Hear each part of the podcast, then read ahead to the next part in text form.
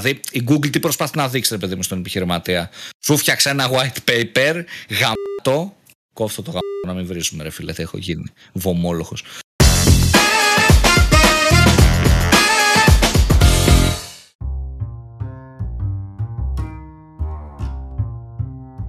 Καλησπέρα. Digital Jam, επεισόδιο 133. Είμαι ο Δημήτρης Ζαχαράκης, μαζί μου είναι ο Δημήτρης ο Καλετζής. Καλησπέρα. Και σήμερα είναι η μέρα που έχουμε Newsfeed by Grow Digital και είναι μαζί μας ο ξάδερφος, ο podcaster, ο Σταύρος Θοδωράτος. Καλησπέρα, θέλω ένα λεπτό. Τι, τι; Αρχικά να σας πω συγχαρητήρια για την πρόσφατη βράβη στα Dime Awards. Ήσασταν εκπληκτικοί, το αξίζατε full και ισανότερα. Και δεύτερον, να ζητήσω να μπει χαλί, κύματα, ε, θάλασσα κτλ. Και, μουσική από Μπιτσόμπαρο. Και να παίζει αυτό το έλα στο νησί, που λέει, φέρει και τη φίλους Ε, μαζί. έλα στο νησί και σάλα λάλα. Ωραία, ευχαριστούμε πάρα πολύ. Ε, Πώς είσαι γενικά, Σταυρό, γιατί έχουμε καιρό να μιλήσουμε. Αλήθεια είναι, έχουν περάσει, έχουν περάσει τέσσερις, πέντε, πέντε εβδομάδες. Ε, πρέπει να έχουν πέντε Ναι. εβδομάδες. Έχει, έχει περάσει καιρός, είμαι καλά. Ε, ψάχνω και δεν βρίσκω πού να πάω για καλοκαίρι. Είναι όλα full. Αύγουστο. Ναι, Όντως. Τέλειο. χαμός, χαμός. Είναι, είναι full ή είναι απλησίαστα; Ναι, και νομίζω ένας συνδυασμός. Εντάξει, εγώ θα σας πω κάτι γι' αυτό. Off topic βέβαια. Αλλά νιώθω ότι πλέον ρε παιδί μου ένα μεγάλο μέρος της Ελλάδας της τουριστικής ρε παιδί μου το καλοκαίρι δεν είναι ρε παιδί μου για τον, για τον Έλληνα είναι ρε παιδί μου τουριστικό προϊόν δηλαδή και οι τιμές, τα εστιατόρια στα, τα καταλήμματα σε όλα αυτά είναι φτιαγμένα για άλλους μισθούς εξωτερικού έτσι. Πού να δεις πόσο πιο εύκολα πας σε εξωτερικό το καλοκαίρι. Off topic, πάμε, επιστρέφουμε στο θέμα μας. Ωραία, τι, τι έχουμε σήμερα, τι newsfeed έχουμε, τι νέα έχουμε γύρω από το digital marketing, τα social ε, και το οικοσύστημά μας. Σταύρο σήμερα. Λοιπόν, έχουμε αρκετά πράγματα. Ε, ξεκινάω με λίγο SEO. Ε, ουσιαστικά είχαμε ένα update ε, τις τελευταίες μέρες από την Google σχετικά με τη συμπεριφορά του Googlebot, των crawlers ε, δηλαδή, όπου πλέον και επίσημα ε, μας ανακοινώθηκε ότι το Googlebot θα κάνει crawl, άρα και index, μόνο τα πρώτα 15 MB περιεχομένου κάθε σελίδας. Και γιατί αυτό είναι σημαντικό, γιατί πλέον το crawl budget που έχουμε μειώνεται για το SEO, επομένως θα πρέπει ε, όσοι ασχολούνται με το SEO και όσοι δεν ασχολούνται βέβαια, να είναι σίγουροι ότι όλη η πληροφορία που θέλουν να διαβαστεί από την Google, να γίνει index, άρα και να σερβεριστεί στα αποτελέσματα αναζήτησης, θα βρίσκεται στα πρώτα 15 MB. Είτε έχει να κάνει με meta keywords, με meta descriptions, με, με SEO texts ε, και φυσικά όλο αυτό να είναι η σελίδα να είναι αρκετά ελαφριά, έτσι.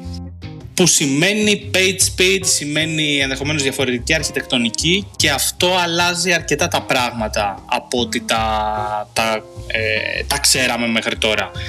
Ε, νομίζω ε, Ζαχαράκη επηρεάζει, θα επηρεάσει αρκετά και τους publishers όλο αυτό. Ε, καλά, τι δεν έχει Αλλά- επηρεάσει τους publisher, θα σου πω τώρα. Ακριβώς, ακριβώς. Αλλά και οι shops, έτσι, ε, σε πολύ μεγάλο βαθμό. Πώς το ακούτε; Από ό,τι καταλαβαίνω τώρα, ε, θα πρέπει λίγο να... ε, αυτό που επηρεάζει είναι το, το priority, στο τι φορτώνει κιόλας πρώτο. Μμμ. Εκεί πέρα δηλαδή Σωστά. είναι το βάρος από ό,τι καταλαβαίνω της ε, απόφασης το τι θα κάνει το Googlebot. OK. Προσπαθώ να προσπαθώ λίγα και να το επεξεργαστώ αυτό. Είναι ενδιαφέρον γιατί πήγανε, γιατί πήγαν σε αυτό το νούμερο ακριβώς, γιατί πήγαν 15 MB ας πούμε. Θα- Αυτό θα ήθελα να, να ξέρω πίσω από την απόφαση. Γιατί, γιατί 15 και όχι 10 MB ας πούμε. Τι, όχι 16 δηλαδή, ε, αυτά με να πάτε με, μου, μου δημιουργούν μια, έτσι, μια περιέργεια, ας πούμε. Τι είχαν στο μυαλό τους, ρε παιδί μου, γιατί, γιατί 15 MB. Υπάρχει κάποια έρευνα, δηλαδή, ότι το, τα περισσότερα site, ας πούμε, κατά πλειοψηφία είναι 15 MB, ας πούμε, το περιεχόμενο, το χρήσιμο, δεν ξέρω. Τέλος πάντων, Έχει, έχει ενδιαφέρον και επίσης έχουν κάνει update και το documentation που αφορά το Googlebot. Ε, στο Grow Digital υπάρχει το άρθρο και, το, και ο σύνδεσμος για το, για το documentation αυτό. Νομίζω πλέον θα μπούμε και σε μια διαδικασία να προσπαθούμε να δούμε τι είναι σε αυτά τα πρώτα 15 MB. Δηλαδή το optimization θα περάσει σε, μια άλλη, σε ένα άλλο επίπεδο, ε, αλλά είναι πάρα πολύ πρόσφατο όλο αυτό, οπότε ακόμα δεν, έχει, δεν υπάρχει αρκετή βιβλιογραφία, άρθρα κτλ. ώστε να μπουν σε αυτό το κομμάτι. Αλλά έχει ενδιαφέρον, αυτό θα πω εγώ. Έχει... Θα γίνουν και ναι. έτσι. Έχουν να δούμε πράγματα, ρε παιδί μου, να τεσταριστεί και στην πράξη πώς θα υλοποιηθεί, νομίζω αυτό. Ξέρουμε αυτό πότε θα ξεκινήσει. Ε, ισχύει ήδη. Είναι ήδη live. Κίνησε, Δημήτρη. Ωραία, τέλεια. Ο, μια χαρά. Είχαμε να τρέχουμε και τα web vitals δηλαδή εμείς. Γενικά εγώ έχω παρατηρήσει ότι μιλάμε ρε παιδί μου πλέον για το, το SERP, το page ρε παιδί μου με τα search results ότι δεν είναι απλά search results, είναι πώς να το πω, ένα content page. Δεν ξέρω αν καταλαβαίνετε. Καλά είσαι. Ε, είναι, καλά, έτσι, άμα είναι θες... σε, σελίδα περιεχομένου. Δηλαδή πλέον οι περισσότερες ε, τύπου ρε παιδί μου στα περισσότερα keywords, περισσότερες λέξεις κλειδιά που ψάχνεις, στα περισσότερα terms δεν έχει καν 10 search results. Είναι 6, 7, 8, πολύ σπάνια θα δεις 10 results. Έχουν μειωθεί. Η πρώτη σελίδα που λέγαμε στο SEO ότι είναι 10 results, πλέον αυτό έχει αλλάξει. Υπάρχει ο χάρτης, υπάρχουν τα snippets από πάνω, υπάρχουν ε, τα, τα shopping ads μπορεί να υπάρχουν, οι διαφημίσεις, μετά ο χάρτης, μετά άλλα snippets. Έχει πάρα πολύ διαφορετικό περιεχόμενο πλέον. Οπότε νιώθω ότι το search result, results page έχει γίνει τύπου feed πλέον έχει γίνει feed. Οπότε αλλάζει γενικά το κομμάτι SEO πάρα πολύ. Όταν γίνεται αυτό που λες, ε, να ξέρεις, σε, που, το οποίο αναδιαστήματα το βλέπουμε να συμβαίνει σε, σε πολλά είδη περιεχομένου. Η Google δηλαδή να φτιάχνει τη σελίδα και να δίνει πληροφορία. Θα σου βάλω το πιο εύκολο, το οποίο είναι οι αγώνες ή οι ομάδες αυτή τη στιγμή. Έτσι άμα γράψεις αυτή τη στιγμή Παναθηναϊκός, το πιο πιθανό είναι η Google να σου βγάλει έτοιμο πάνω για τον Παναθηναϊκό. Άμα παίζει ο αγώνας, να σου βγάλει τον αγώνα, να δεις το σκορ, να δεις πληροφορίες για τον αγώνα, να. τέλος πάντων, το καιρό θα σου πω, το, τους σεισμούς, ξέρω εγώ, τα, οτιδήποτε ε, αρχίζει και τα τραβάει πάνω της γενικότερα και γίνεται οπότε από εκεί πέρα που σε, σου έφερνε traffic ε, προφανώς χάνεις από αυτή την ιστορία. Έτσι, γιατί γίνεται αυτή δημιουργός περιεχομένου. Κοίτα, εγώ θέλω να σταθώ και σε άλλο κομμάτι. Δηλαδή, πέρα από, ok, από αναζητήσεις τις οποίες υπάρχουν άρθρα. Οπότε σου βγάζει το κλασικό εκεί το... Με τα αρθράκια, ρε παιδί μου. Που, ok, είναι κάτι που δεν είναι και καινούριο. Το βλέπουμε καιρό. Θα σου πω μια τυχαία αναζήτηση στην ανα... ανακαίνιση μπάνιου. Κάτι που τώρα σκέφτηκα, έτσι, κάτι πολύ απλό. Θα γράψει λοιπόν ανακαίνιση μπάνιου θα δεις τις πρώτες τέσσερις διαφημίσεις εκ των οποίων η πρώτη θα έχει και τα, τα extension από κάτω, τα site links, άρα θα πιάνει και πολύ μεγάλο, μεγάλο χώρο. Θα δεις μετά δίπλα shopping ad με κάποια έτοιμα μπάνια που πολλούνται. Θα δεις από κάτω ένα τύπου snippet να το πω με βρείτε που λέει βρείτε αποτελέσματα σε facebook για ανακαίνιση μπάνιου σε χρυσό οδηγό για ανακαίνιση μπάνιου directories γενικότερα ναι. αυτό ναι αξιοποιείται directories ώστε να πας κατευθείαν να ψάξεις ξέρω εγώ χρυσό χρυσό Ακριβώς αυτό, οπότε θα δεις τα directories Από κάτω θα δεις ένα χάρτη για ανακαίνιση μπάνιου Το οποίο του πιάνει σχεδόν δύο scroll Και μετά από κάτω θα δεις το πρώτο οργανικό αποτέλεσμα το πρώτο οργανικό αποτέλεσμα. Έχεις κάνει τρεις φορές scroll, τρεις ήμιση, για να δεις το πρώτο οργανικό αποτέλεσμα, έτσι. Γίνεται καλύτερο, μετά έχει εικόνες. Και θα σου πω. Εικόν, ακριβώς αυτό. Ναι. Ε, εκεί, εκεί. έχει φτάσει λοιπόν στο, στο δισκοπότηρο και στο πρώτο οργανικό αποτέλεσμα και από κάτω έχει εικόνες για να καίνεις μπάνιου. Σου δείχνει κάποια άλλα ακόμα 3, 4, 5 αποτελέσματα και από κάτω σου δείχνει και βίντεο και τελείωσε η σελίδα Δημήτρη. Οπότε δεν μιλάμε για 10 οργανικά αποτελέσματα για πρώτη θέση, μιλάμε για 6 ας πούμε 7. Έτσι. Οπότε καταλαβαίνετε πως αυτό είναι λίγο θέμα. Έχει αλλάξει αρκετά το κομμάτι ε, SEO, έχει αλλάξει αρκετά το κομμάτι ε, results page, σε results page γιατί πλέον είναι όντως content, είναι σαν blog ρε παιδί μου, έχει διαφορετικά sections, ε, διαφορετικές υποενότητες, ε, διαφορετικά πράγματα, οπότε νιώθω ότι έχει αλλάξει πάρα πολύ. Μετά από αυτή την παρένθεση είναι, πάμε, στο, πάμε στο επόμενο, γιατί αν το αναπτύξαμε λίγο, φύγαμε λίγα. Δεν πειράζει, δεν πειράζει όμως, πάμε. Όχι, σχετικό ήταν, σχετικό. Σχετικό Ναι, εντάξει ρε παιδί μου, δεν είπα ότι ήταν άσχετο. SEO, συνεχίζουμε SEO. Έπιασε το μάτι μου μία έρευνα που δημοσιεύτηκε που έχει πάρα πολύ ενδιαφέρον από την ε, Bright ε, Edge που είναι ουσιαστικά μία ε, πλατφόρμα SEO που απευθύνεται σε enterprises, σε πάρα πολύ μεγάλες εταιρείες, που ουσιαστικά τι έκανε, ε, πήρε 500 keywords ε, και έτρεξε μία ανάλυση στις, ε, στις κορυφαίες επιχειρήσεις που ρανκάρουν στις πρώτες θέσεις. Και ουσιαστικά αυτό που βγήκε σαν έτσι insight είναι ότι οι top ranking σελίδες έχουν πάρα πολύ καλό σκορ στα Core Web Vitals και εν συνεχεία επιβεβαίωσε με τις περισσότερες από αυτές ότι όντως όλοι τους έχουν επενδύσει ε, χρόνο και χρήμα στο να καταφέρουν να σκοράρουν ψηλά σε αυτά τα τρία metrics ε, υπονοώντας όλη αυτή η έρευνα στο, στο τέλος της ότι αν θέλει κάποιος να ρανκάρει ε, ψηλά για high volume keywords πρέπει οπωσδήποτε να μην ε, αγνοήσει τα Core Web Vitals. Γενικά, όλο αυτό το κομμάτι optimization.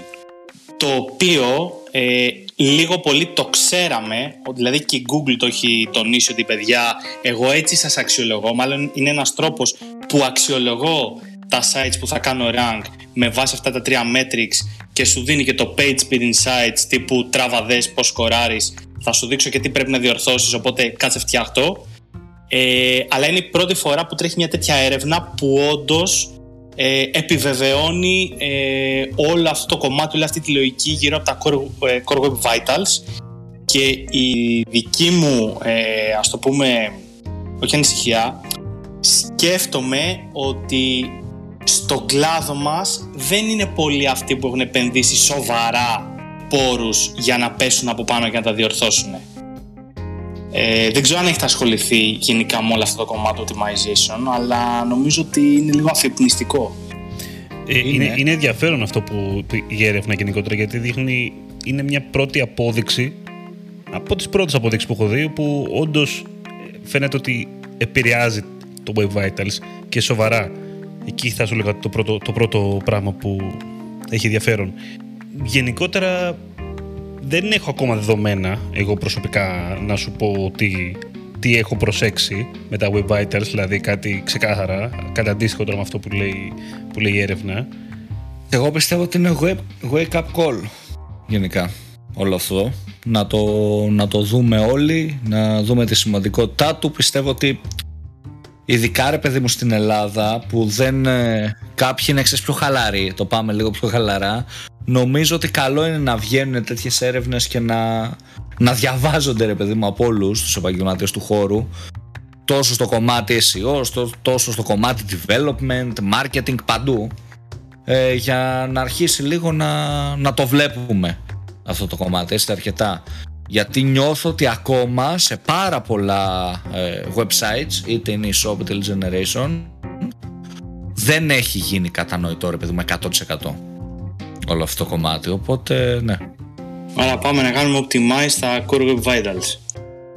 Εντάξει, υποτίθεται, υποτίθεται κάναμε έτσι. Δηλαδή, μιλάμε για τα Vitals πόσο χρόνο τώρα; Ένα, ένα, έχουν κλει, 15 Ιουνίου κλείσαν ένα χρόνο ε. ε ζωής, ας το πούμε. Πω, πω. Το, σωμα, το βασικά το ενδιαφέρον είναι ότι φαίνεται ότι όντως παίξανε ρόλο ξέρεις, mm. σχετικά σύντομα γιατί το είχαμε λίγο στο μυαλό μας σε κάτι πολύ μελλοντικό.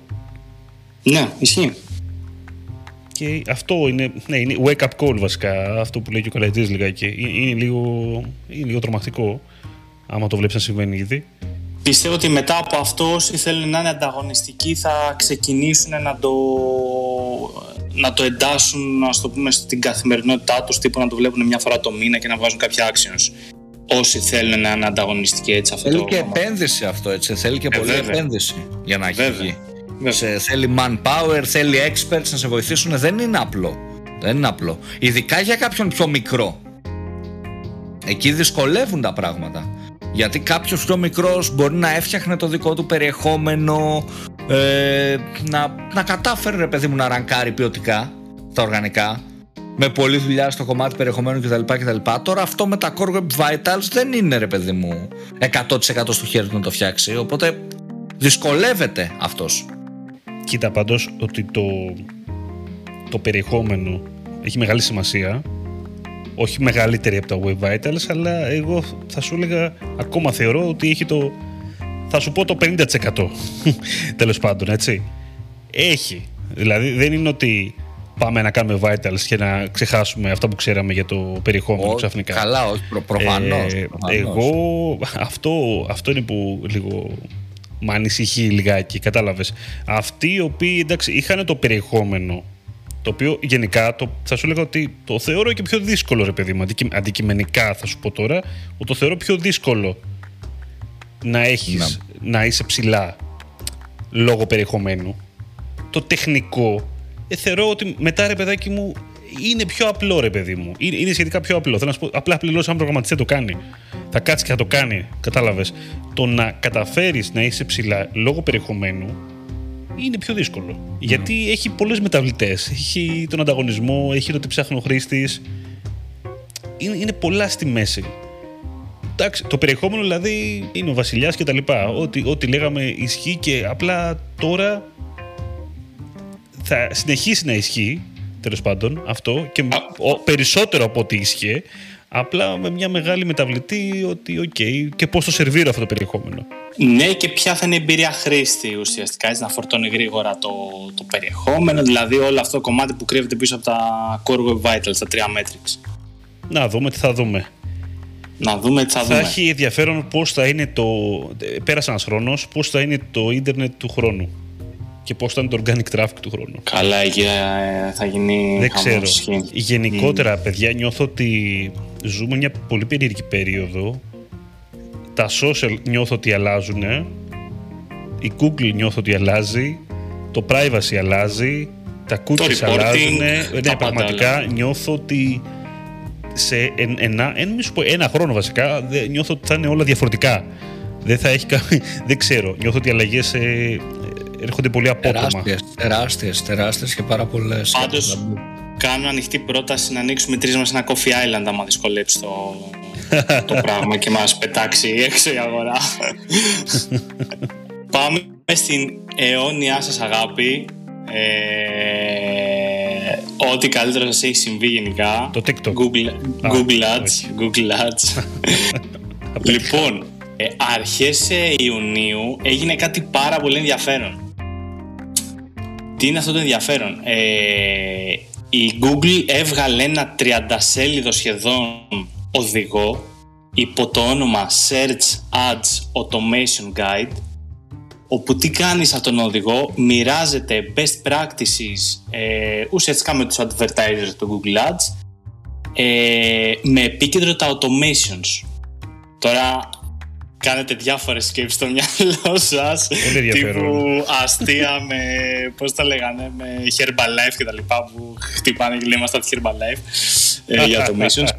Ε, ναι, ναι, παντού, παντού automations όπου απαντάει σε ερωτήσεις και γενικότερα ανησυχίες γύρω από το κομμάτι των automations με στόχο, αυτό το λέει το community που θα ακολουθήσει ε, να ε, μειώσει τις αμφιβολίες που γενικά έχουν οι advertisers γύρω από το κομμάτι των automations γιατί τι γίνεται ενώ το usage είναι μεγάλο δηλαδή ε, το adoption rate σε ό,τι έχει να κάνει με automation στην Google είναι αρκετά μεγάλο δηλαδή το έχουν δοκιμάσει περισσότεροι το feedback γύρω από τα αποτελέσματα είναι αρνητικό Οπότε ο οδηγός αυτός σου λέει έχει μαζέψει όλο αυτό το αρνητικό feedback των τελευταίων 1,5-2 χρόνων, το απαντάει με ε, ενδεχομένως ε, με ένα storytelling ωραίο και καταλήγει ότι παιδιά θέλει χρόνο όλο αυτό, ε, όντως θα φέρει αποτελέσματα, κάντε υπομονή, κυρίως για μικρομεσαίες επιχειρήσεις.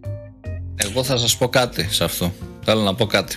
Θα, θα είσαι ευγενικός όμως. Όχι, θα, θα δώσω ένα παράδειγμα και δεν θα συνεχίσω γιατί θεωρώ ότι μας κοροϊδεύουν. Μας θεωρούν πολύ ηλικίου, ρε παιδί μου, κάποιοι. ε, εν τέλει, τι γίνεται, ρε παιδί μου, για το χρηματιστήριο, ας πούμε, να δώσω ένα παράδειγμα. Not a financial advice, ας πέσει εδώ ένα, ένα καρέ. το χρηματιστήριο πώς δουλεύει; Για να κερδίσει κάποιος πρέπει κάποιος άλλος να χάσει. Έτσι. Όλο το κομμάτι, ακόμα και στο advertising ρε παιδί μου, για να είναι profitable ένας άνθρωπος που διαφημίζεται για ένα συγκεκριμένο προϊόν στο e-shop του, κάποιος άλλος μάλλον δεν θα είναι. Γιατί είναι auction. Τα bids ανεβαίνουν και είναι συγκεντρωτικό. Εάν αύριο όλοι μας χρησιμοποιήσουμε όλοι, το 100% των advertisers χρησιμοποιεί smart bidding όλοι, το 100%. Χωρίς αλλαγές. Όλοι έχουμε μια performance max, ρε παιδί μου, στα account μας, σε όλα τα account.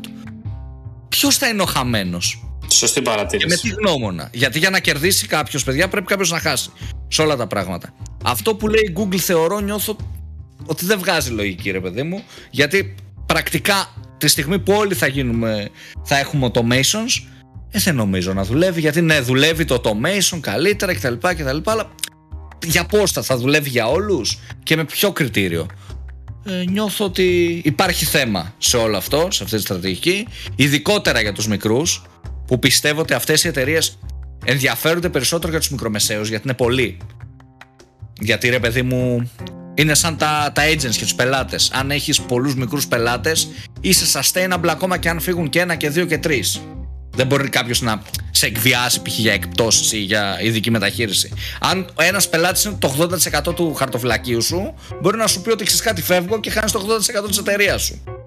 Οπότε και η Google ενδιαφέρει για τους μικρομεσαίους. Αλλά δεν μπορώ να καταλάβω πώς αυτό βοηθάει τους μικρομεσαίους. Είναι δυσνόητο στο μυαλό μου. Αυτό μετά το μέσο. Εντάξει, μπορώ να σου πω πώς θεωρεί η Google πως σου βοηθάει. Για πες.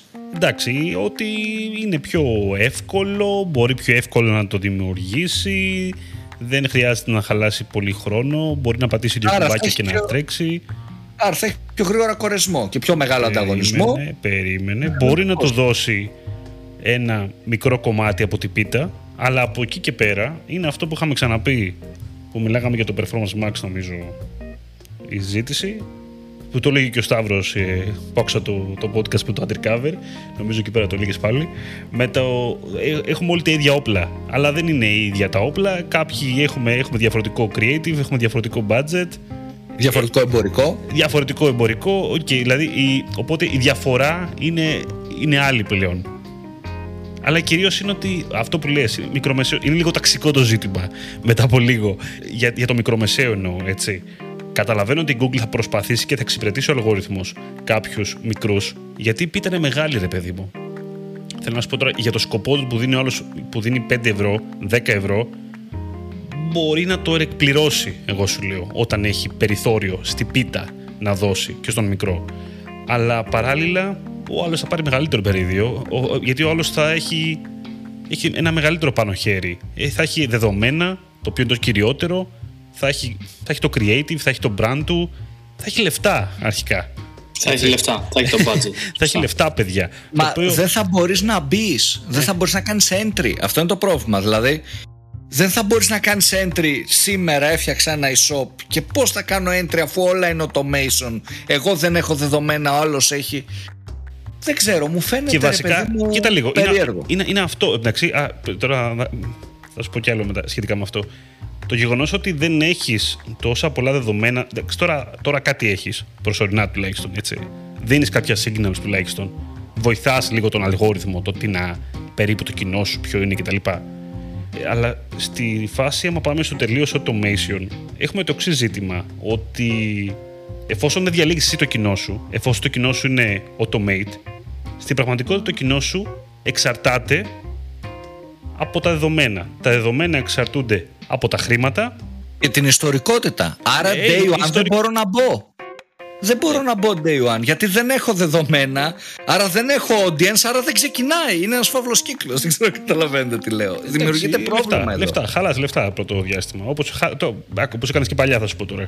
Μα και, και να χαλάσω λεφτά από τη στιγμή που άλλος θα κάνει automation ήδη δεν θα έχω δυνατότητα να, να πάρω manual κοινό. Αφού και ο άλλος λοιπόν θα κάνει automations ήδη και θα έχει καλύτερα δεδομένα, δεν θα μπορέσω καν να μπω για να πάρω enough data.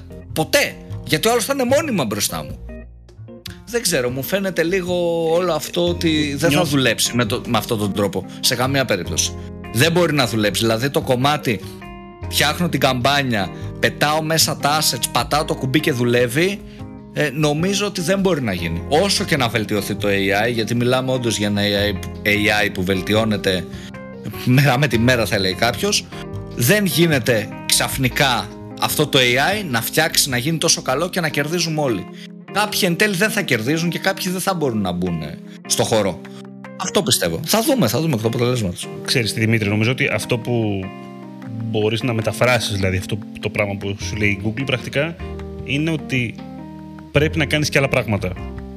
Δεν θα αρκεί να κάνεις μια automate καμπάνια, ούτως ή άλλως. Θα πρέπει να κάνεις και άλλες καμπάνιες, να κάνεις και άλλες ενέργειες και άλλα διαφορετικά goals παράλληλα να τρέξουν. Θα μου πεις τώρα ότι μπορεί και αυτό να είναι automation, έτσι. Αλλά εντάξει, okay, δεν είναι εντελώς automation, εξαρτούνται. Δηλαδή, να τρέξει ένα YouTube, ε, εξαρτάται και από το βίντεο, εξαρτάται από την ε, marketing καμπάνια που θα κάνει στρατηγική σου. Θέλω να πω ότι πρέπει να βάλεις και άλλα πράγματα. Φεύγουμε λιγάκι από το μόνο μια καμπάνια performance max ή μια καμπάνια automation ή κάτι τέτοιο. Ποτέ δεν πήγαμε μωρέ σε ε, αυτό. Σου λέω, ποτέ δεν πήγαμε, αλλά σου λέω αυτό το πράγμα που νομίζουμε τώρα ότι πάει να γίνει και δεν μπορεί, εν, μέρη, δεν μπορεί να εν μέρη το κάνουν μικρομεσαίοι αυτή τη στιγμή. Δεν, δεν μπορεί να συντηρηθεί, ρε παιδί μου. Δεν θα μπορεί Ακριβώς. να συντηρηθεί. αυτό λέω εγώ. Δεν λέω ότι δεν θα δουλέψουν τα automation. Μην παρεξηγηθώ. Αλλά αυτό το κομμάτι, το όλα automations, δεν θα μπορεί να βγει. Δεν θα γίνεται να κερδίζεις τόσο εύκολα. Αυτό, εκεί θέλω να, αυτό θέλω να πω. Δηλαδή, η Google τι προσπαθεί να δείξει, ρε παιδί μου, στον επιχειρηματία. Σου φτιάξε ένα white paper, γαμπτό. Κόφτω το γαμπτό να μην βρίσκουμε, ρε φίλε, έχω γίνει βομόλοχος του φτιάχνω ένα white paper τρομερό που στα δείχνω όλα απλά ότι με τρία κλικς έχεις φτιάξει την καμπάνια σου αυτοματοποιημένα ούτε keywords δεν research τίποτα. Το bidding strategy αυτόματα στοχεύει για conversions όλα έτοιμα πατάς το κουμπί και δούλεψε. Αυτό δεν μπορεί να δουλέψει. Και αν μπορεί να δουλέψει σήμερα που δεν το κάνουν πάρα πολύ όταν φτάσει σε σημείο να το κάνει το 70-80% της αγοράς ή και το 60% της αγοράς να δουλεύει έτσι με μια καμπάνια αυτοματοποιημένα θα σταματήσει να αποδίδει. Για όλους τουλάχιστον, θα αποδίδει για συγκεκριμένους. Άρα πάμε σε αυτό που λέγαμε πιο παλιά στο Jam, το εκπαιδευτής αλγορίθμου. Δηλαδή το ένα μέρος της δουλειάς μου είναι το να τροφοδοτώ με δεδομένα τον αλγόριθμο και ένα άλλο να είμαι στρατηγικός συνεργάτης και να ενώνω το κομμάτι creative και το κομμάτι εμπορικού και να το περνάω μέσα στη διαφήμισή μου. Νομίζω κάπως έτσι πηγαίνουμε. Είναι δηλαδή, δεν βλέπω κάποιους που λένε τι, χάσαμε τη δουλειά μας, ας πούμε, και δεν θα έχουμε τι να κάνουμε. Εγώ διαφωνώ κάθετα σε αυτό. Δεν θα γίνει τόσο εύκολο για όλους να κερδίζουν απλά με μια καμπάνια, γιατί δεν γίνεται να κερδίζουν όλοι. Σε κάθε τι υπάρχει νικητής, υπάρχει χαμένος. Οπότε νομίζω ότι κάπως έτσι πάει και σε αυτό. Πάντως, ε, αρχικά να πω ότι ε, για όποιον θέλει να το βρει, στο Grow Digital υπάρχει το άρθρο, ε, 7 Ιουνίου. Επειδή είχα την ευκαιρία να το διαβάσω, είναι καμιά ωρίτσα τύπου, ξέρεις, μπορεί να είναι και παραλία. Το εκτυπώνεις στο κινητό σου, μια χαρά. Ο, όλο το Zoom ε, συνοψίζεται σε τρία best practice που, που προτείνει η Google. Το ένα είναι χρησιμοποιήστε broad match keywords, γιατί κατεβάζει μετά δύο-τρεις παραγράφους. Το άλλο είναι smart bidding strategies, ότι αφήστε να, να παίξουν ε, στα πλαίσια του automations και smart bidding και τέλος ένα λίγο ok προτείνει τη χρήση πολλών και διαφορετικών ε, RSA, Responsive Search Ads όπου ουσιαστικά είναι ένα ε, μικρό δείγμα αυτοματισμού έτσι λόγω του ότι εναλλάσσει τα headlines και τα descriptions. Αυτό, εκεί, εκεί πάει και πιέζει όλο το zoom των 30 σελίδων ότι κάνει αυτά τα τρία αλλά κάντε τα όλοι, έτσι. Τύπου αν το κατεβάσουν ένα εκατομμύριο ε, διαφημιστές ή επιχειρηματίες και για ένα εκατομμύριο ουσιαστικά τους λέει κάνε το ίδιο. Κάνε, κάνε αυτό το πράγμα.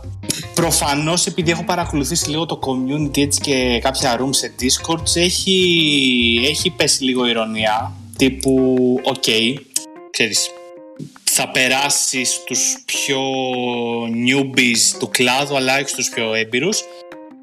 Αλλά δεν θα, θα αποφύγω να πάρω θέση. Ε, αυτό λίγο πολύ. Ναι, OK. Okay. Κατάλαβα τι εννοείς με αυτό που λέμε με τον newbie. Προσπαθεί να κρύψει κάποια πράγματα, mm. αλλά στην πραγματικότητα κάποια άλλα πράγματα συνεχίζουν να ισχύουν, τέλος πάντων. Ε, Πάντως, γενικά, εντάξει, επειδή τώρα το, το χάζευα λιγάκι τώρα που μιλάγαμε, το, το PDF είναι, ε, είναι, είναι ενδιαφέρον. Γενικότερα, να το δείτε, θα έχουμε το σύνδεσμο από κάτω και στο podcast για να το βρείτε στο Grow Digital να διαβάσετε με την ανάλυση. Και πάμε παιδιά, automation, έχω κουραστεί. πάω, να, πάω να γίνω χειριστής αλγορίθμου. Σου έχω και τελευταίο για Performance Max όσο αφορά την Google. Υπέροχο, ναι, πάμε να Άντε να φύγουμε από Google, παιδιά, γιατί κουράστηκα. λοιπόν. να λες πάλι καλά, έχουμε την Google και έχουμε νέα όμως. Ναι, ναι. Γιατί αν περιμέναμε. Γιατί, γιατί από του άλλους δεν έχουμε, ρε, εσύ, που το Instagram σε μια εβδομάδα έγινε TikTok, άλλαξε και λογότυπο. Ισχύει, ισχύει. Ε, όχι ακόμα, κάτσε, περίμενε, μπέτε ένα ακόμα. λοιπόν, πολύ γρήγορα ε, στο Google Marketing Live που έγινε πριν ε, κάποιες εβδομάδες ουσιαστικά ανακοινώθηκαν 7 νέα updates για τις performance ε, max καμπάνιες. Όπως καταλαβαίνετε το μέλλον θα είναι performance max, δεν ξέρω τι άλλο θα, θα μπορεί να έχει. Και ένα αυτά τα, τα 7 νέα updates ή προσθήκες είναι ότι θα δούμε και in-store goals για τις performance max καμπάνιες. Άρα στα πλαίσια μιας omni-channel offline στρατηγικής. Θα δούμε σύντομα optimization score, δηλαδή αυτά τα recommendations, τα, τα γνωστά και για performance max καμπάνιες τα οποία αν δεν τα απενεργοποιήσουμε θα μπαίνουν αυτόματα ναι, OK, okay, θέλει λίγο προσοχή. Ένα νέο feature το οποίο έχει, είναι αυτό που έχει. Άστο να καλά, εγώ, το να κλαίει, καλά κάνει. Εγώ καλά είμαι, καλά είμαι.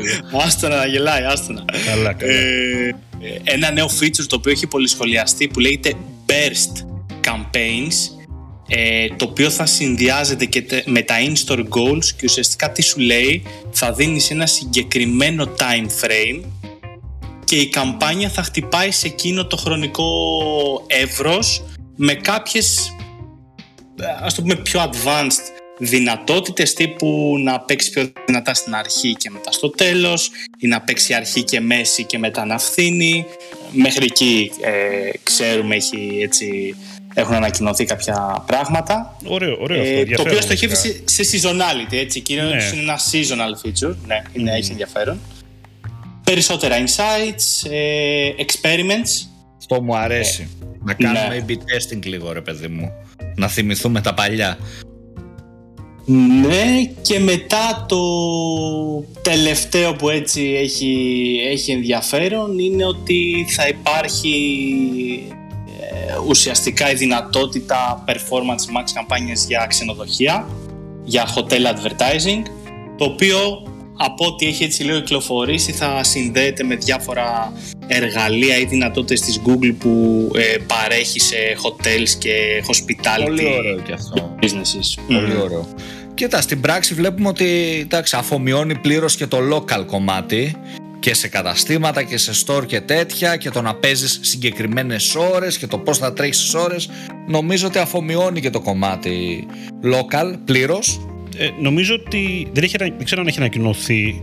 Δεν θυμάμαι ποιος μου το είπε τώρα, μα το είχαν πει από την Google ότι πάει προς τα εκεί και τις local campaigns. Ναι, ναι, ναι, ναι, νομίζω έχει ανακοινωθεί κιόλας. Mm. Ε, ισχύει. Ισχύει. Οπότε, τα παίρνει όλα, τα ενσωματώνει ρε παιδί μου, ενσωμάτωσε το κομμάτι smart campaign, ενσωμάτωσε το κομμάτι ε, local campaign, ενσωμάτωσε το κομμάτι shopping cards, το, ενσωματώνει το κομμάτι smart display. Με, τα με πήρε όλα. Με τα apps δεν νομίζω ότι έχει κάνει ακόμα. Τα app installs δεν νομίζω να έχουν γίνει. Όχι, όχι, όχι. Δεν πρέπει να όχι, όχι μπορείς να κάνεις από, από το Αλλά είναι ήδη μια πίτα με γύρω χειρινό απ' όλα. Αυτό, αυτό, ναι. Και είναι ακριβή. Το πιτό γύρω είναι ακριβό τώρα. Αυτό είναι ακριβό, φίλε. Είναι ακριβό. Έχει πάει τρία και. αυτό με προβληματίζει. Ισχύει. Τέλος πάντων.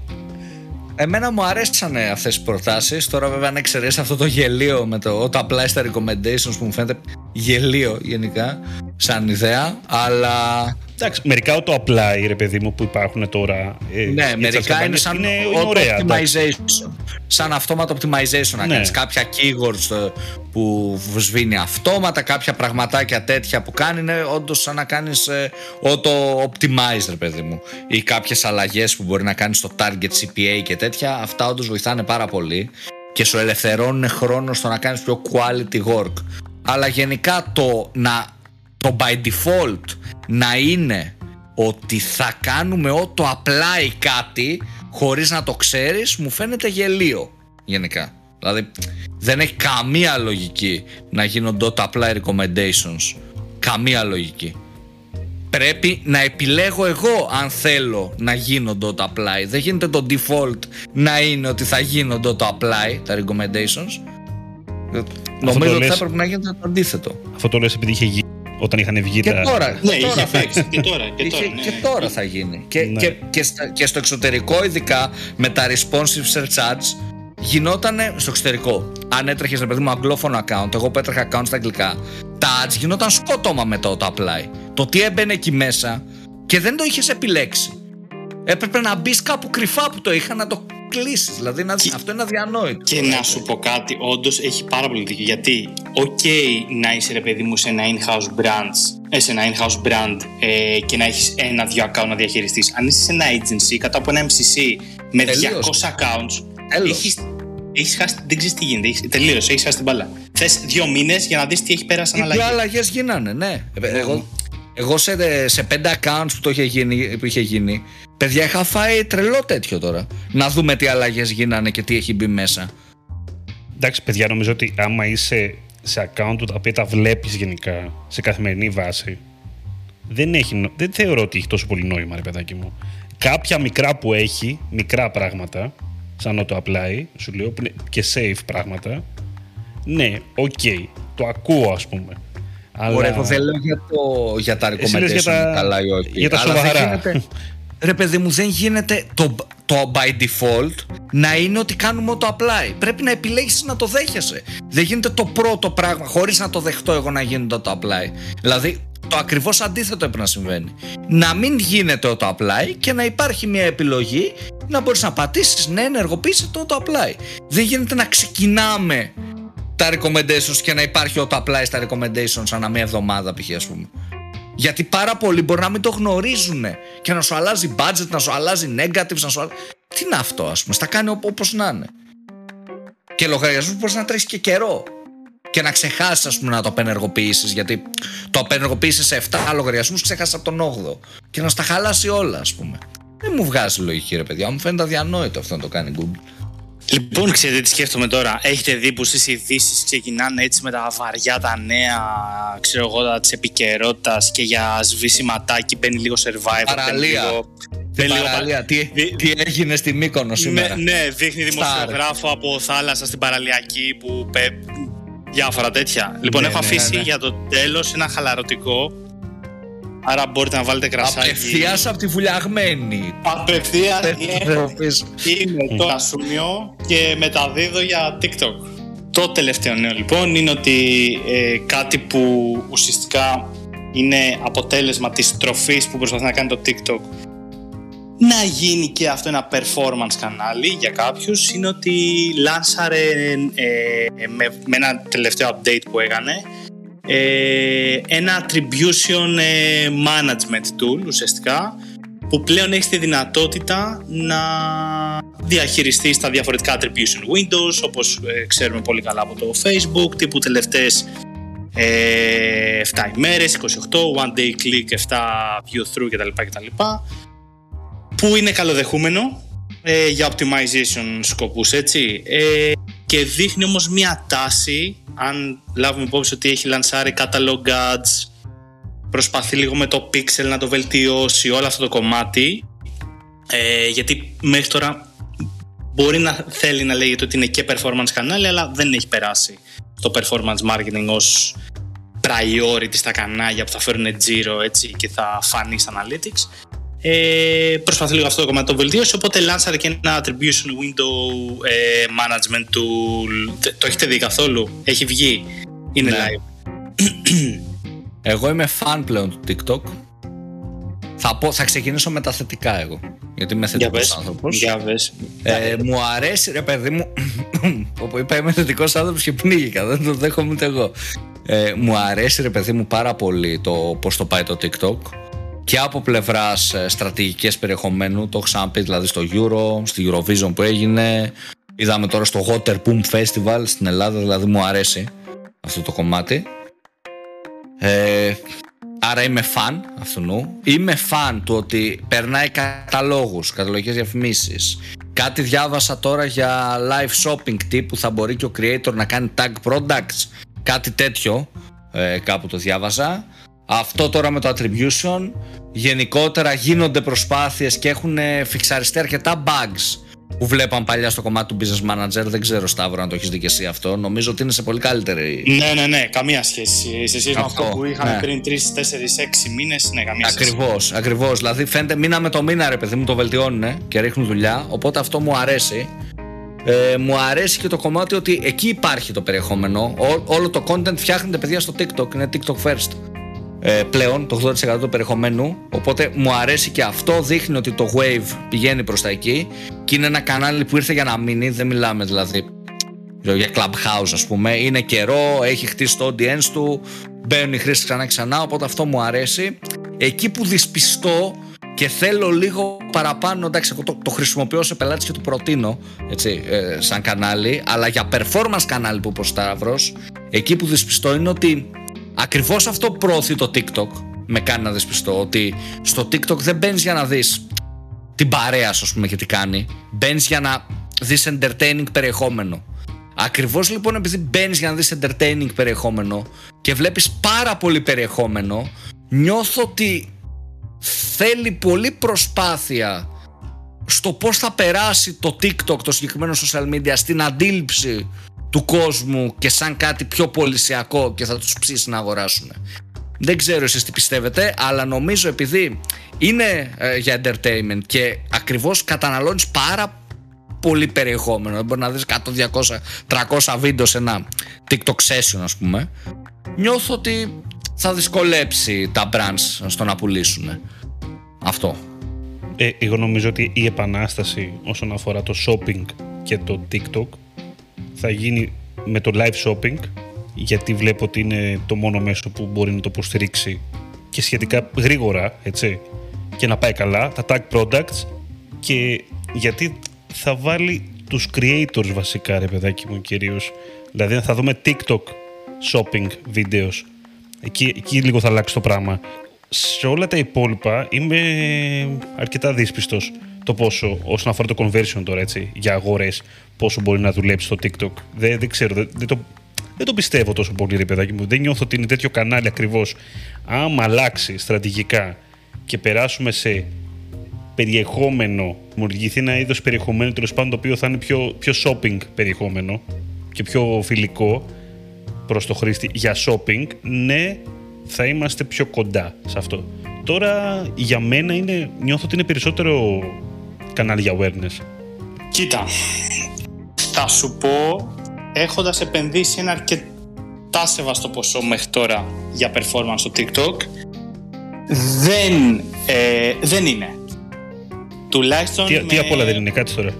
Άμα πεις ότι το χρησιμοποιώ για performance κανάλι ώστε να δώσω analytics μου μετά last click ε, non-direct ε, μοντέλο ότι μου έχει φέρει τζίρο, δεν είναι. Ε, ναι, θα γελάμε, εντάξει τώρα. ναι, δεν είναι. Όχι, δεν είναι. Το κάνεις για άλλους σκοπούς. Όμως θα είχε ενδιαφέρον με κάποιο τρόπο, γιατί ξέρω ότι προσπαθούν να βελτιώσουν το κομμάτι του Pixel, ε, να δώσουν παραπάνω δυνατότητες reporting κτλ. Ε, ότι σαν assisted κανάλι ενδεχομένως να έχει value. Τι γίνεται όμως τώρα, επειδή τουλάχιστον στην Ελλάδα έχει πλέον 3 εκατομμύρια active users το μήνα και το 40% είναι 18-24, θες να είσαι εκεί ρε παιδί μου, θες να είσαι.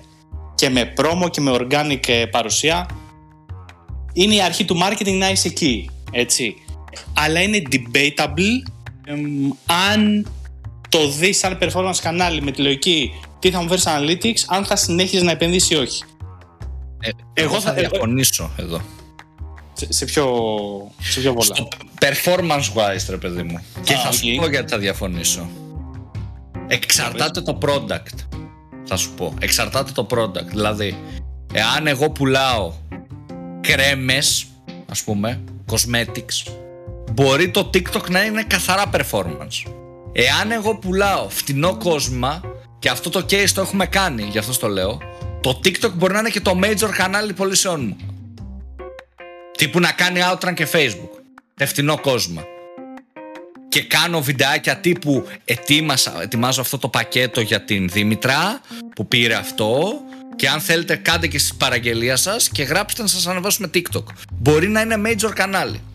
δεν πιστεύεις ότι στην πραγματικότητα όμως μιλάμε για view through attribution; Μα σου λέω ότι το παράδειγμα που σου δίνω τώρα, σου λέω ρε παιδί Εσύ μου, μιλάς- για να, Ναι. να σου πω νούμερα, τα νούμερα δεν ισχύουν, απλά για να βγαίνουν έτσι. Η shop το οποίο έκανε 10 χιλιάρικα μόνο του το μήνα, προ TikTok, με TikTok κάνει 25.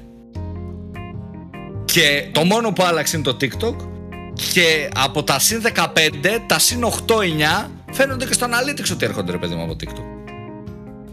Άρα υπάρχει και στο, κομμα... και στο κομμάτι του click-through attribution, αυτό θέλω να καταλάβω. Ναι, ναι, ναι, υπάρχει Οκ. και φαίνονται, φαίνονται. Δεν σου λέω ότι είναι όλα ε, view attribution. Πιστεύω δηλαδή ότι υπό προϋποθέσεις μπορεί αυτό το κανάλι να πουλήσει. Τώρα, τώρα. Αν πούμε ότι θα πουλήσει το ίδιο όπως πουλάει το Instagram ή όπως πουλάει το Facebook 9 στις 10 φορές, τώρα, τη δεδομένη στιγμή, όχι. Θα σου πω. Δεν, δεν, μπορεί, να, είναι- δεν μπορεί να είναι standalone performance tool. Αλλά ε, νιώθω ότι υπό προϋποθέσεις μπορεί να πουλήσει. Σε συγκεκριμένα promotion, πρέπει, απλά πρέπει να το δουλέψεις τελείως διαφορετικά. Δηλαδή πρέπει σε 2-3 δευτερόλεπτα να κάνεις captivate το χρήστη. Να του πεις κάτι το οποίο θα πει go, μπαίνω. Αλλιώς τον έχασες. Απλά είναι κι άλλος ένας παράγοντας έτσι που ουσιαστικά το ξεχνάμε γιατί το βάζουμε στον ίδιο κουβά με τα άλλα κανάλια. Δεν μπαίνει κάποιος TikTok από desktop, σωστά. Είναι όλα in-app, είναι από κινητό. Σωστά, σωστά. Ωραία. Από κινητό, δεν είμαι σίγουρος τι θα καταγράφεται αν μπούμε να σκεφτούμε πάλι iOS, privacy Τίποτα, κτλ. ναι. Γιατί τίποτα. Άρα, αν πάει κάποιος να αξιολογήσει με last click on direct το TikTok ειδικά, Έχει δεν χάσει. μιλάω για... Ε, μπρα, α, αυτό, αυτό. Ναι. Έχει χάσει. Και θα σας πω και το άλλο, σε αυτό μου έδωσε πολύ ωραία πάσα ο Σταύρος, πολύ σωστό αυτό που είπε. Κοιτούσα, ε, κοιτούσαμε ρε παιδί μου να κάνουμε optimization στο TikTok, σε μια καμπάνια που είχαμε, και κοιτούσα ρε παιδί μου από πού ήρθαν τα conversion και βλέπω ότι κανένα conversion δεν ήρθε, δεν ήρθε από το iPhone. Οπότε αν εγώ βλέπω 10 conversions, μπορεί να έχω 20, απλά το iPhone δεν φαίνονται. Από iOS, από iPhone και iPad δεν είχα τίποτα σε conversions. Και είναι καθαρά για αυτό που είπε ο Σταύρος, ότι χάνουμε κιόλας μέρος ήδη μέρος con- των conversion. Οπότε νιώθω ότι μπορεί να, μπορεί να φέρει και αποτελέσματα το TikTok, απλά εντάξει, δεν, δεν πιστεύω ότι πρέπει να το κρίνουμε σαν ROAS first. Τη δεδομένη στιγμή τουλάχιστον. Σωστό, σωστό, σωστό. Σωστό. Πάντως αυτό που είπες πριν με την ε, διαφορετική, με το product βασικά, λίγο μου θύμισε άλλες εποχές, αρχές του Instagram, που και το Instagram ήταν ένα διαφορετικό μέσο και λέγαμε ότι το Instagram δεν είναι για... Τα ίδια λέγαμε, σωστά, Ναι, τα ίδια λέγαμε. Λέγαμε ότι είναι, Ίδια. πιο, είναι για fashion, για beauty, λέγαμε, είναι για, Jewelry. ναι, για jewelry, λέγαμε τέτοια πράγματα. Δεν λέγαμε αν έχεις φυροδρέπανα ή shop, βάλτε τα στο Instagram. Λέγαμε προς Θεού, μην τα βάλεις στο Instagram. Και τα εγώ ακόμα λέω να μην τα βάλεις. Εγώ, σαν Δημήτρης. Πείτε με παλιωμοδίτη. Εντάξει τώρα, όμως το Facebook πλέον σου έχει πει ότι βάλ τα όλα, όλα τα placement και άμα εγώ βρω κοινό θα το βάλω. Καλά, όλοι, Και με όλοι τα stories. όλα σου λένε βάλτα. και, Άστο με, που το δούμε. και με τα stories, ίδια ιστορία, έτσι. Αλλιώς ξεκίνησαν τα stories. Δηλαδή, άλλο placement το stories, ξεχωριστά. Δε, όχι να τα βάλεις όλα μαζί. Είναι κάτι διαφορετικό το story. Εκεί Θα πέρα. σας πω τώρα, τώρα κάτι θα σας πω που πολύ φιλοσοφημένο. Μήπως, επειδή λοιπόν έτσι ξεκίνησε το Instagram, με αυτή τη λογική, ότι είναι για συγκεκριμένα προϊόντα, ότι θέλει λίγο παραπάνω προσοχή, το περιεχόμενο πρέπει να είναι για Instagram, το περιεχόμενο του story πρέπει να είναι για story, διαφορετικά placement κτλ. κτλ. Επειδή λοιπόν κατέληξε σε story να βλέπεις περιεχόμενο που δεν είναι για story, σε feed να βλέπεις περιεχόμενο που δεν είναι για Instagram, μήπως φταίει και έδωσε ένα παραπάνω push στο να πέσει η συγκεκριμένη πλατφόρμα, στο να σταματήσει να κάνει τον grow που έκανε και το να σταματήσει να προσελκύει νέους ανθρώπους. Μήπως δηλαδή ήταν και ένα, ένα λιθαράκι ρε παιδί μου Εντάξει. στο να χάσει την κυριαρχία της. Νιώθω τι ήτανε, ότι σταμάτησες να βλέπεις Instagram relevant content και, δε, και σταμάτησες να ξεχωρίζεις περιεχόμενο που είναι όντως για Instagram και περιεχόμενο που ανεβαίνει και Instagram και Facebook και παντού. Νιώθω ότι αυτό έριξε και την πλατφόρμα. Ε, δεν, δεν μπορώ να σου το πω αυτό γιατί έχουμε λίγο διαφορετική περίπτωση τώρα με το TikTok. Απ- Είναι εντελώς είναι κανάλι. Πώς να το πεις τώρα. Είναι κανάλι, ρε παιδάκι μου. Δηλαδή είναι κανάλι βίντεο, είναι κανάλι πιο συγκεκριμένο. Είναι entertainment, δεν τις είναι να δικές το του με ιδιαιτερότητες, οκ κτλ. Δεν ξέρεις πώς θα εξελιχθεί. Να σου πω κάτι και τώρα, ναι, άμα γεμίσει το, το TikTok όλο με αυτές τις διαφημίσεις τώρα που φαίνονται άσχημες, θα σου πω τώρα εγώ. Που φαίνονται TikTok αλλά δεν είναι Πολύ TikTok. πιθανό να πέσει. Τι θα γίνει; Θα πέσει, θα σου πω εγώ. Δεν θα έχει και. γιατί Υποθετικά, θα βαρεθεί ο Χριστός. υποθετικά ναι. να σου πω. Ε, Άρα αλλά- είναι πολύ σημαντικό και Ναι. νομίζω ότι στο TikTok το έχουν καταλάβει. Δηλαδή είναι και η ατάκα τους. Don't make ads, ε, make TikToks. Έτσι. Ε, νομίζω ότι στο TikTok αυτό το έχουν καταλάβει. Το έχουν πιάσει νομίζω το, το νόημα. Και πουσάρουν όλες τις εταιρείες στο να φτιάχνουν ε, βίντεο τέτοιου τύπου. Έχουν και πάρα πολύ ωραίο ε, creative studio όπως λέγεται στο TikTok που βλέπεις και τα trends αναχώρα, που βλέπεις τα top performing ads πάλι αναχώρα και εμπνέεσαι. Ε, οπότε νομίζω ότι βλέποντας και την ιστορία με άλλα social networks ε, δεν θα τα αφήσουν να πάει προς τα εκεί. Δεν θα ήταν λίγο κουτό, πιστεύω. Πάντως για την νεότερη γενιά που λες τι, τι καλά ότι γι' αυτό δεν πήγε η νέα γενιά στο Instagram νομίζω ότι απλά δεν πήγε στο Instagram η νέα γενιά κατάλαβες αναγενιές γενικότερα ανθρώπων το βλέπουμε αυτό να συμβαίνει δεν θέλουν να πάνε Συμφωνώ. στο μέσο που είναι ο θείος τους έτσι, και εμείς, ρε παιδάκι μου, δεν θέλαμε τέλος πάντων. Κατάλαβες. Δηλαδή, δεν, δεν, τώρα δεν έχω κάτι αντίστοιχο βέβαια στη δικιά μου γενιά να σου πω, γιατί όλα τότε γίνανε. Αλλά Αρχικά δεν τους, δεν τους κάνεις φίλους ε, στα social. Σωστό, σωστό. Ξεκινάς από Αλλά εκεί. γενικότερα, νομίζω ότι άμα, το, άμα πάμε λίγο πίσω το χρόνο, ρε παιδί μου, ε, για, ξέρεις, δηλαδή πάντα υπήρχε ένα social media το, το οποίο έπιασε την, ε, έπιασε την νεολαία τέλος πάντων, έπιασε τους νέους και ήταν διαφορετικό και δεν ήταν οι μεγάλοι. Ξέρεις, και ήταν όλο αυτό, ήταν, ήταν πολύ ιδιαίτερο, είχε ιδιαιτερότητες, δεν έμοιαζε με τα υπόλοιπα κτλ. κτλ. Εντάξει, πλέον δεν έχει καταντήσει το TikTok τώρα κανένα νέο να μου το βάλεις κάτω. Είναι όλοι νέοι προφανώς μέσα, αλλά γενικότερα. Αλλά όλοι όχι. Ε, αυτό, κατάλαβες. Όταν, όταν λέμε 3 εκατομμύρια χρήστε, ε, δεν γίνεται να, στην Ελλάδα δεν γίνεται να είναι όλοι νέοι, ρε παιδιά. Ε, όχι, εντάξει. Δεν, ρε, γίνεται, εσύ. να- δεν έχουμε Καλά. τόσους νέους, Δημήτρη. Δεν- δεν- ναι, αυτό ακριβώς. Δηλαδή πλέον δηλαδή, το κοινό του δεν είναι νέοι. Αυτό θέλω να σου πω. Ναι, προφανώς και έχει πολλούς, αλλά. Απλά οι νέοι κάνουν περισσότερο φασαρία, δημιουργούν περισσότερο περιεχόμενο, έχουν Σωστό. χρόνο να δημιουργήσουν περισσότερο περιεχόμενο. Αλλά είναι και μεγάλοι. Όπως το YouTube θα σου πω εγώ, στις αρχές του. Ακριβώς. Πιο πολύ νέους έβλεπες δηλαδή να δημιουργούν βίντεο. Δεν έβλεπες τώρα σαραντάρδε ρε παιδάκι μου να έχουν γίνει YouTuber. Δεν Γιατί είχαν ήταν- και το χρόνο. Ναι, δεν είχαν το χρόνο. Δεν είχαν το χρόνο, δεν είχαν κάνει adapt την ε, τεχνολογία. Πες το με όποιο τρόπο θέλεις τέλος πάντων. Έτσι. Ε, κάτι τέτοιο. Αυτά τα ωραία. Είπαμε για το TikTok. Εντάξει. Το ευχάριστο Πολύ διάλειμμα. ωραία. τώρα. Πολύ ωραία. Τελείωσες, Σταύρο; Πανέτοιμος. Επισοδιάρα μαραθώνιο εδώ πέρα κάναμε πάλι. Παιδιά, θα σας πω και κάτι τελευταίο Wow. πριν κλείσουμε. Μπήκα τώρα στο TikTok Ναι. και έβλεπα λίγο τις καμπάνιες μου. Καλά, το, το creative γενικά παίζει κρέα ρόλο. Έβλεπα εδώ πέρα ένα καινούριο creative που κάναμε που είχε δια δύο το CPA του προηγούμενου. Παραπάνω από δια δύο, βασικά δια τρία με σου πω. Ε, και βλέπω ένα adjust your budget TikTok suggestion, παιδιά. Να μου ανεβάσει το budget επί πέντε. Α, δεν σε χάλασε. Τέλος πάντων, αρχίσαμε. Άρχι- Πάνω που έλεγα καλά λόγια, βρε παιδιά. Μπορούσε να στο κάνει και το απλά, ε. Που δεν έχει τότε απλά. Θα σε πάρει τηλέφωνο ο, ο, ο τέτοιος, ο manager σου του TikTok να σου πει. Πάντως βάλε, πολύ- βάλε το apply. Και αυτό, και αυτό, παιδιά, δεν θέλω να πω πριν κλείσουμε, να τα δώσω τα credits γιατί θα αισθανθώ άσχημα. Έχει πάρα πολύ καλό support το TikTok. Και σε ό,τι πρόβλημα αντιμετωπίσεις ε, και στους ανθρώπους που μιλάς μαζί τους, έχει πάρα πολύ καλό support. Εμένα μου αρέσει. Ναι, και έχει, Σήμερα έχει- είσαι- και στο οργανικό να ξέρεις έχει καλό support. Και για Γενικά τους, εγώ για, το τους, λέω. για τους creators σε ναι, ναι, πληροφορώ για τα πάντα, για τα πάντα. Σαν πλατφόρμα έχει απίστευτο support Ναι. σαν πλατφόρμα. επειδή και εμείς όχι ως διαφημιστές ως creators έχουμε πάρει πολύ βοήθεια από ελληνικό support του TikTok. Πάρα πολύ. Πάρα, παιδιά, πάρα πολύ. Μπράβο. Και πρέπει να λέγονται αυτά, έτσι. Είναι ε, συγχαρητήριά τους. Πάντως σήμερα ήσασταν ζεστοί, ε. Τράβηξε το, το ενδιαφέρον. Σας είδα μάχημους. Πάει, έχασε, Μετά το έχασε- βραβείο. για να χάσει την πείρα σου το κάναμε. Συνεχίζεται. Δυναμικά. Μην ξεχάσεις το σεντόνι να έχει κύματα και ξέρεις, ε, Ναι, ναι, ναι, ναι εννοεί- εννοείται. chill ε, vibes και τα λοιπά. Να είναι καλοκαιρινό. Να έχουμε καλή ενέργεια. Ναι, και ο λαός θέλει ηλιοβασιλέματα 2022. Κατευθείαν από Μπόλιβαρ.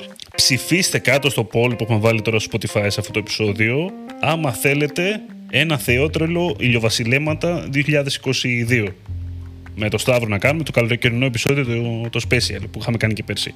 Άμα δεν το έχετε ακούσει, μπείτε τώρα να τα ακούσετε, αφού τελείωσε αυτό το επεισόδιο, μπείτε να τα ακούσετε και μετά ψηφίστε. Θέλετε κάτι παρόμοιο και φέτος; Αν πείτε όχι, όχι, δεν θα κάνουμε. Εντάξει, λοιπόν. Λοιπόν, αυτά, αυτά να κλείσουμε, να αφήσουμε τον Σταύρο να πάει να πιει την πύρα του. Καλά λέω, εντάξει, μπύρα είναι. Είμαι ήδη καθοδόν, είμαι ήδη καθοδόν. Έχεις φύγει ήδη. Όχι. λοιπόν, ήταν μαζί μας ο Σταύρος Θεοδωράτος από το growdigital.gr. Να μπείτε να διαβάσετε. Τα νέα θα τα βρείτε και από κάτω. Αυτά που σχολιάσαμε σήμερα θα βρείτε τα links κάτω στην περιγραφή του podcast. Εμείς είμαστε το Digital Jam. Μας ακούτε σε Spotify, Apple και Google Podcast και στο digitaljam.gr. Θα βρείτε Το, επίσης- το βραβευμένο Digital Jam. το βραβευμένο Digital Jam. Θα βρείτε επίσης ένα link κάτω για το, το Jump Feed, αυτό το οποίο σας ζαλίζει ο Καλατζή, αλλά αυτή τη φορά σας ζαλίζω εγώ για να μπείτε να γραφτείτε στο newsletter του, του Jump τέλος πάντων. Με... Και θα σας πω κάτι. Ναι. Θα πω κάτι σε όσους φτάσαν μέχρι εδώ, Δημήτρη. Τι έχει ζητήσει ο Δημήτρης ο Καλαϊτζής. Έχει βγάλει 140 επεισόδια content. 200.000 και 356.000 δευτερόλεπτα περιεχομένου. Δεν σε έχω ζητήσει ποτέ τίποτα. Κάντε ένα share, ρε παιδιά, στο Jumpfit να φτάσουμε 10.000 subscribers. Πάμε, πάμε share στο Jump Feed. Αυτά. Ακολουθήστε μας σε LinkedIn, Facebook, Instagram. Τα λέμε την επόμενη εβδομάδα. Ήμουν ο Δημήτρης Ζαχαράκης, ήταν ο Δημήτρης Καλετζής. Καλή συνέχεια. Καλή συνέχεια σε όλους. Έχεις φύγει ήδη.